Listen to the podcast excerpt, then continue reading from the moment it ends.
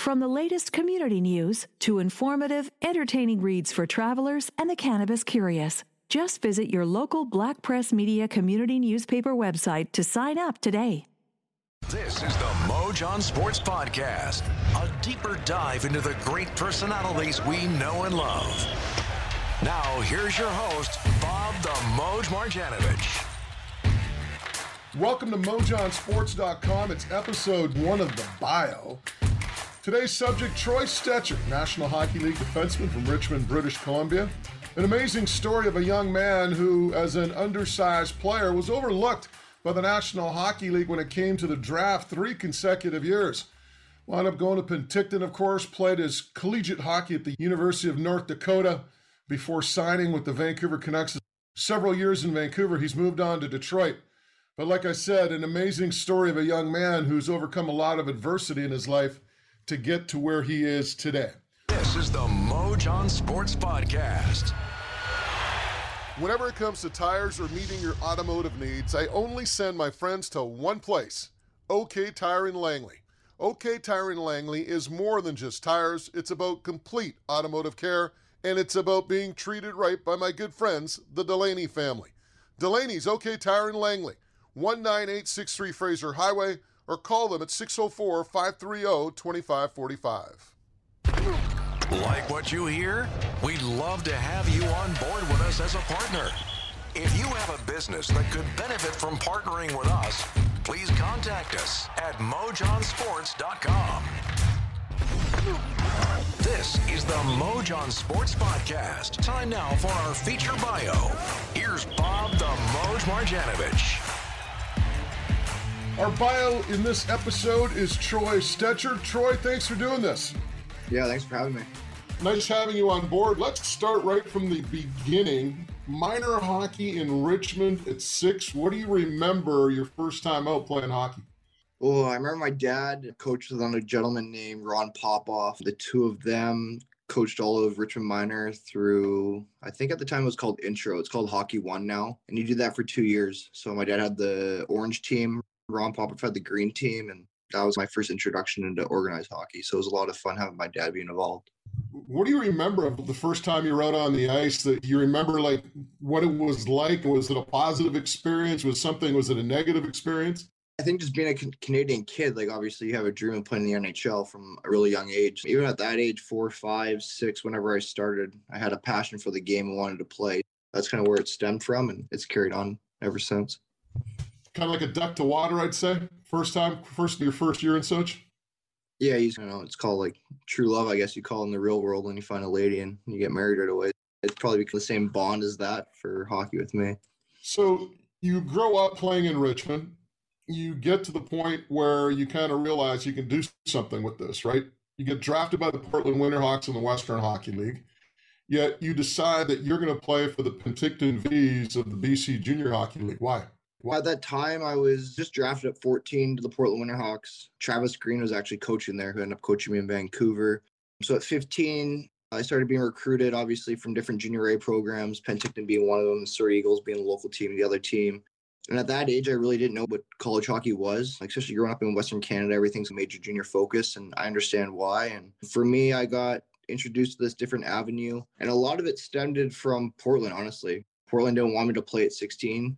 They wanted me to go play junior B in Richmond for the Sockeyes. And then I had an opportunity to play in junior A that year for Penticton. So thinking to myself, I wanted to play at the highest level possible. So that was a no brainer to go to Penticton. Then obviously when you get there, you realize the program that Fred Harbinson runs, the opportunity presents to all the players. You get educated on what the college hockey world's in. Uh, grabbed my attention, so that was the route I decided to go. What type of impact did Penticton have on your career? Huge. I still talk to my billet dad. His name's Kelly David regularly. I still talk to Fred Harbinson uh, quite a bit. I know Steve Colley, their assistant coach there. He's back there coaching now. I think he left for a little short period of time in between the times I was there and when I've left but it's a place I still continue to visit. I actually graduated high school at a Penn High. I never came home to graduate. It's been a spot that I cherish deeply. So you have pretty successful years in Penticton. You put up some decent, very good numbers, and yet there's no real interest in the National Hockey League in being drafted. You go to North Dakota, and you're eligible for the draft three times and you don't get selected. What kept you going through that? Just like it's everything I ever wanted to do was play hockey. So I wasn't going to get discouraged when it didn't work out the first time. In the first draft, I had an idea I wasn't going to get drafted, especially coming out of tier two junior A. The amount of players that are selected out of those leagues wasn't that high. And being a smaller guy, I knew that was going to be used against me. So when I got to North Dakota, um, my whole mindset kind of shifted. I knew I wasn't drafted, and I was the only non-drafted player in my freshman class. So I knew going into play, I was going to have to outperform players that were way ranked higher than I was at a different level during the same times of our career. So if I knew I could outperform them, then I would be on the right path. And I just kept that mentality, and it worked out. You mentioned smaller players. I've talked to athletes before. One in particular is I name drop here, Adam Bighill, when he played in BC, five foot ten linebacker. He was always told he was too small. And he said he used that as a motivational tool throughout his career. That he wanted to prove people he wasn't too small. And as we've seen, he's had a great career in the Canadian Football League, a Grey Cup champion, a most outstanding defensive player. Had a stint in the National Football League where he balled with the New Orleans Saints.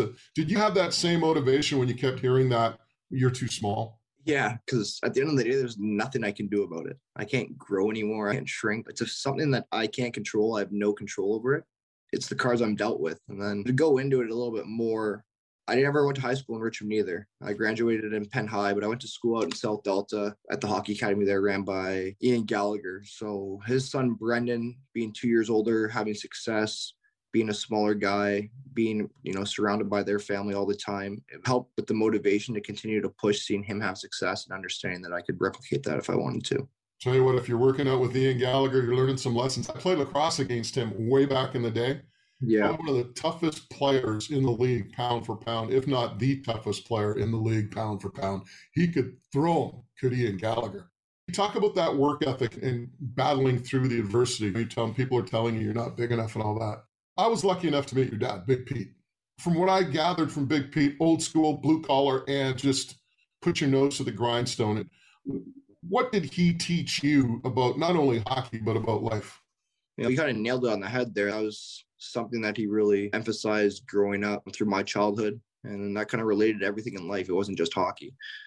You can sit there, you can complain, you can mope and at the end of the day, nothing's going to happen. The only thing you can do is go out there and work hard and prove that you deserve an opportunity, you deserve change. And that's all you can really do. So it's something that that was instilled in me at a young age, and then it was emphasized based on my stature, being a small guy, being counted out. That was mentality I had to have, and I'm very thankful that my dad instilled that in me at a young age. He was a no excuses type of guy, was he? Yeah, yeah. I remember this one game when I was like real young, maybe seven. We were playing Hollyburn actually against Griffin Reinhart and Morgan Rielly, Alexander Kerfoot, just to name drop a couple guys. They were on that basically, team. Basically the Leafs. yeah, basically the Leafs. So I remember at a young age we lost them. We were driving home. It was a long drive back to Richmond, and I played like junk. I was still young, and my dad was my coach. He was getting mad at me in the car. I was like, I quit. And I remember like when I got home, my dad was like, You're done playing hockey. I ain't driving you nowhere again. Don't ever, I don't ever want to hear those words come into your mouth. So I learned that lesson real quick that it wasn't going to work that way with him. It's interesting. I remember a story Cam Neely told us once when he had his number retired. And he said that I asked him, I said, Was there ever a time where he felt like packing it in or quitting? He said his first year of midget, he was the only 15 year old. Everyone was driving to the games, and Cam was getting driven to the games by his dad. And he felt ostracized that way. And he said, I'm going to quit. And his dad said, No, you're not going to quit because you took the spot of a guy who should be on this team. He says, If you want to quit, quit at the end of the year, but don't quit right now. Did you ever have that point in your career, other than being seven, where you could have had enough? I don't want to do this anymore? No, I've been very fortunate to love this game, love everything it's given to me. Um, and in turn, it's given me some really great things. But I think that's like an important thing in life, especially nowadays. So you look around with COVID and you kind of understand everybody's situations. And if you're not doing something that you're passionate about, then you shouldn't be doing it at all. I know that's really easier said than done.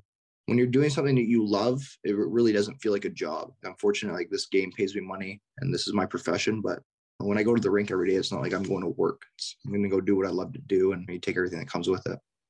After three years at North Dakota, you finally, three draft years, I should say, you finally wind up uh, as a free agent. You get a lot of attention. You sign with the hometown Canucks. Was that like a dream come true for you? Yeah, that whole period was an absolute whirlwind. I signed a week after we'd won the national championship at North Dakota, which was a huge deal there. And just to backtrack a little bit, the two prior years we lost in the semifinals of the national championship. So there was a lot of heartbreak in the first couple of years, and finally over that hump and win was an amazing experience. And then to turn around that quick and have to sign an NHL contract, that was a lot of stress, an exciting time. But something I was really appreciative for my agent was he let these teams know that I wasn't going to go play right away. I wanted to stay back on campus and kind of enjoy that experience of winning and, and the celebration and what it brings to university college and all the festivities we got that dialed in right away and I signed with Vancouver, which was a tough decision at the time and super excited, obviously, being my hometown. Was Vancouver a good fit? I say that because your friends and family are here. You've got a support group. It's tough enough being a rookie in the National Hockey League if you're playing away from home. But you come home and you've got your dad with you at most home games or your friends and family. How much did that help you in terms of your development, having that support group with you right from the start? It was amazing. Like it's something that goes really unnoticed, but there's a lot of moments of loneliness where you find yourself a lot of free time nothing really to do. So being back home, having your friends and family there to support you was, was just an amazing time mentally, physically, obviously enjoy spending it with them, but mentally it helps you get away from the game. And I think that's something that's really tough for athletes to do is turn that off. Making that decision, I obviously knew that was going to be an added benefit to going to Vancouver is having my friends and family there, but it wasn't the reason why I decided to sign in Vancouver. Very thankful to have that support and that close contact that I did when I started there. What was the toughest part of the transition from college to pro? The schedule, the workload, like especially coming from college, that's something that it's a big difference than major junior. The WHL is the amount of games you play. I remember the year we won the national championship. My last year, we played 44 games all the way through the start exhibition, all the way to the final game of the season. So coming over to the NHL and playing 82 just in a regular season, that was a big grind on the body and the travel. You're hopping on flights constantly. And it's something that I think uh, I talked to a lot of my friends, and the general public doesn't really realize. Oh, you you fly first class, you're so spoiled, and 100% we are. We get meals on the plane. We all have like our own individual seat, but at the end of the day, you're still bouncing around from time zone to time zone. You're going to bed at late hours. You're waking up in the morning it's just a different type of stress and it doesn't seem like a lot of stress to a lot of people but it's a stress for athletes and it's something you have to deal with constantly. We won't talk about your second job on the plane will we? You want to talk some poker?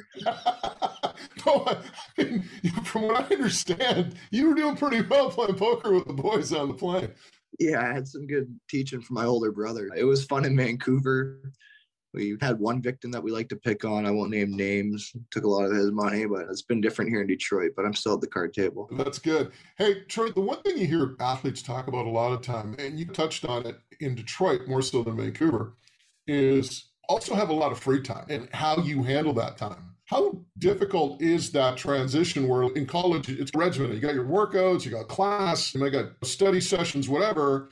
And then as a pro, you're out of the rink by whatever, one or two o'clock, and you've got to manage that time and manage it wisely.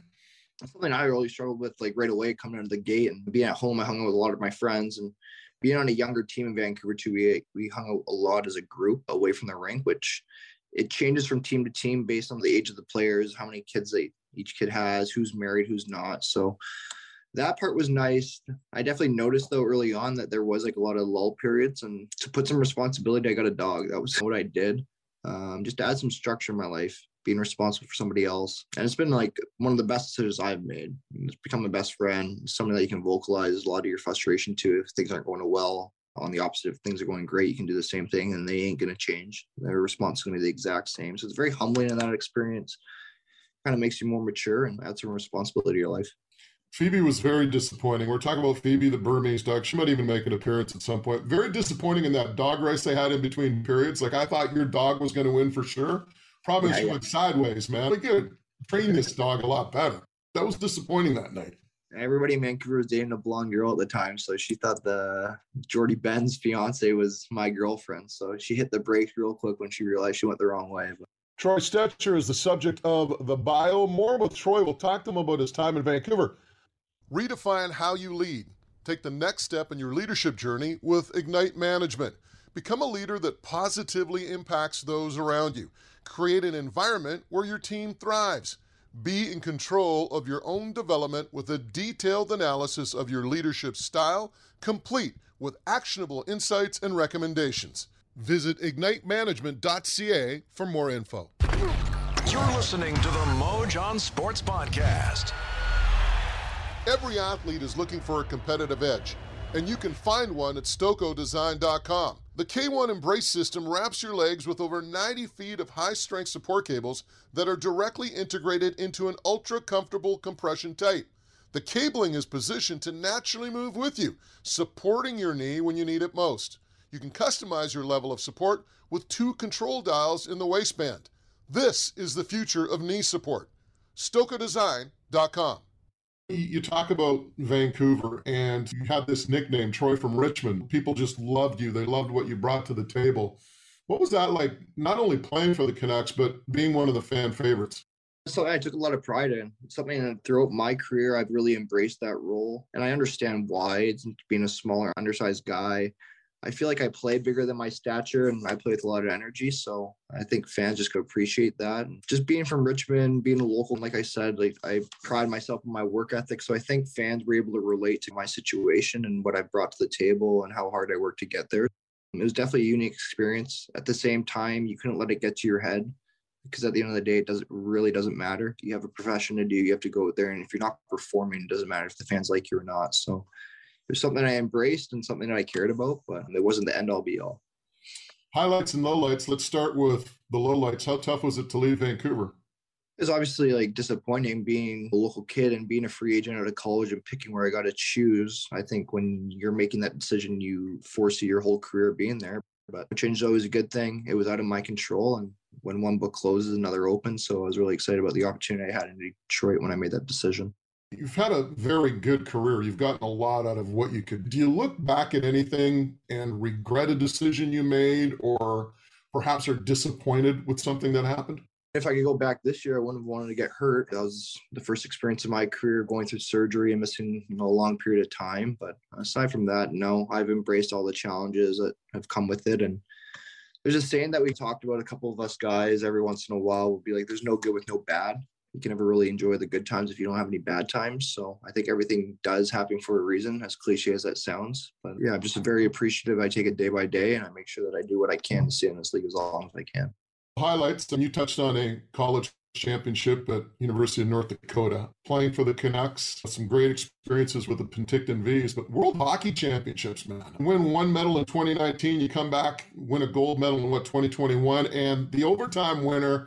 Mangiapane scores. Like, who took over your body at that point and did all that little dangling and yeah, set yeah, him up yeah. for that goal? That's probably one of the prettiest goals you'll ever see. But that, to me, that's got to be up there. Gold medal and playing for your country. That was a a really unique experience, obviously, probably be the highlight of my career when all is said and done. But that was who I was at a younger age, especially playing in Penticton. I wanted to be this guy that had all these cool skills and put up all these crazy offensive numbers. And I think I learned in Penticton even at that time, but that wasn't going to be the case. I never hit a point point per game in my career. But I definitely have that ability in me. It's just a lot of it comes down to confidence. That's something a lot of people don't think about in the sports world. But when you have a coach that believes in you, and I really felt like I had Gerard Gallant really believed in me and during that World Championship. Like he was playing me a ton of minutes. I was over 22 a night. So I think with that just comes confidence, and when you see an opportunity to make something happen, you just take advantage of that and do something. As risky as it was, I knew it was calculated, and I'm very thankful it paid off because yeah, obviously an overtime winner. Do you ever have pinch me moments during your life or your career? That's got to be it right there, right? Winning a gold medal for Canada at the World Hockey Championships for a guy that was not drafted three years in a row. Even the first time around, like when we lost to Finland on the finals in 2019, my dad was able to come. So that was a moment where I got to experience that with my dad being over in a foreign country, playing hockey, doing what I loved. And it felt like we were reliving those moments as a kid where we would get in the car and drive to Penticton or Osoyoos for all these minor yeah. hockey tournaments. So to see him experience that as an adult, something I, I, cherished a lot. And that was when I first realized at the level and where I was and what I achieved. And go back two years forward and then winning the gold medal. My dad had passed during that time. So it just was full circle. It gave me a lot of those memories of from minor hockey all the way through. And to cap it off that way is really special. You're talking about the impact that Gallant had on your career, obviously, and the confidence that he gave you. I imagine that confidence carries over. We talked about your dad. We talked about Fred Halverson. What other coaches or people have been real influences with you? Brad Berry in North Dakota. He's the head coach there now. He was the assistant coach my first two years in North Dakota as a freshman and a sophomore. Dave Hakstol, our head coach at the time, got hired by Philly. So they promoted to the head coach for my junior year, my final year, the year we won the national championship. He has been arguably my favorite coach I've ever played for. I don't know if you've ever met him, but if you talk to anybody, he's this big teddy bear, the nicest guy in the world. He demands respect, but you can tell how he earns it and he treats everybody the same way. He's this big guy that you're intimidated by, and then you hear him talk, and he cares about you deeply. He cares about your family. He cares about every single individual, and with that, I think that's how he earns the respect. And then on top of what he's done in his career and the success that he's had, that he's doing it for the good of trying to make you a better player. So I've had a ton of respect for him. And in saying that, I, there hasn't been a coach that I haven't enjoyed playing for. I think everybody brings something else. And as a player, you grab things from each coach and you instill it into your into your beliefs and into your game ultimately. Yeah, it's interesting. Even when I think about coaching, and I guess the same is true for an athlete, you're always true to who you are in terms of your core, your foundation. Yet you accessorize picking something up from this coach or this player or picking something up and you kind of pick these little things up that kind of add to your core and foundation as a as an athlete and even as a person. You catch yourself at moments too, replicating something that they might have done. And even here in Detroit, there's something that our coach says that a lot of guys are starting to say now. And then there's a couple of the guys that will call you out and it's become this kind of joke. But it's something if you believe in and then you're going to instill into your program or your beliefs or whatever you want to instill it in. I think there's no problem with that. And I think everybody does that to some degree.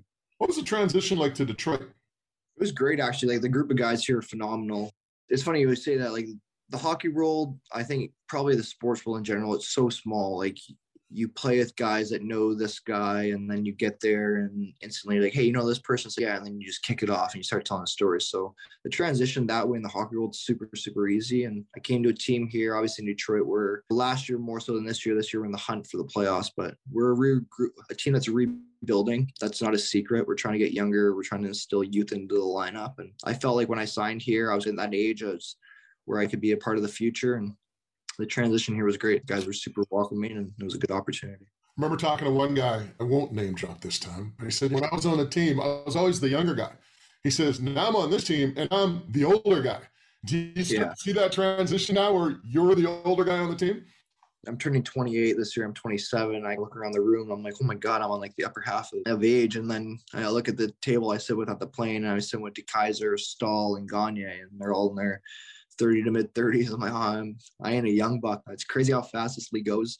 But I guess when you're enjoying all the moments that you go with, it's going to go by super fast. So talked about being hurt this year and not being able to play. I imagine that a lot of athletes and people, when something gets taken away from you, you have a greater sense of appreciation when you come back. I imagine that holds true for you as well.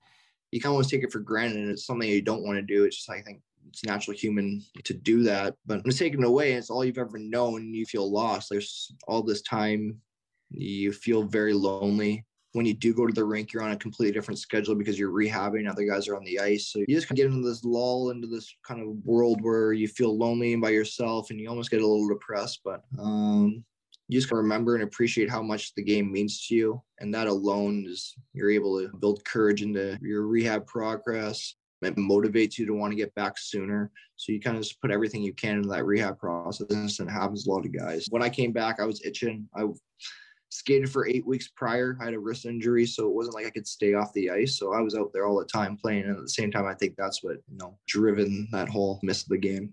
What keeps Troy Stecher occupied away from hockey? What interests do you have? What are some of the things that keep you busy?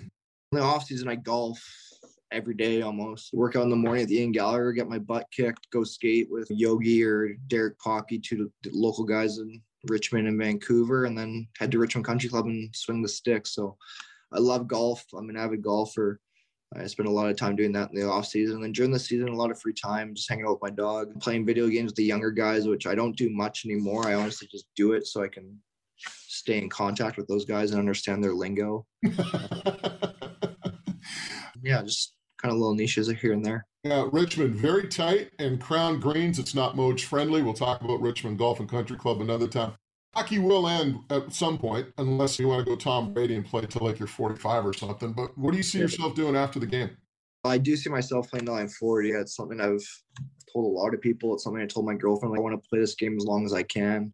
This game offers that ability to do it. Maybe it might not be here in North America, and I don't want to think about that. But if I do want to play until I'm old, I can go do that somewhere else. But I don't know, like things have started to change here. Obviously, I'm 28 now. I've been my girlfriend five years. So at some point, we're going to have to make a decision about our family and what we want to do. And I'd love to be involved in the game somehow. It's given me so much more than I could ever imagine that I feel like I'm almost responsible to give something back to it. And when my career is all said and done, I'd like to try to somehow stay involved in the game. Troy, this has been a treat. Again, always a privilege talking to you and catching up with you, and look forward to seeing you at the Mode Shootout in the summer because yes, it will sir. be back this year, and we'll see how much that golf game has improved. But again, thank you for doing this. It's been a blast. Yeah, thanks, Moj. Appreciate it always. Thank you. The Moj on Sports podcast. For more episodes, check out mojonsports.com. Buying a home is an important milestone. Find the right realtor and the right listings for your needs at today'shomebc.com, powered by Black Press Media. With easy to use search filters and direct links to realtors and their websites, you'll get all the information you need to find your perfect home. Search hundreds of local listings and get access to the top real estate professionals to help you find your perfect property. Get started now at today'shomebc.com.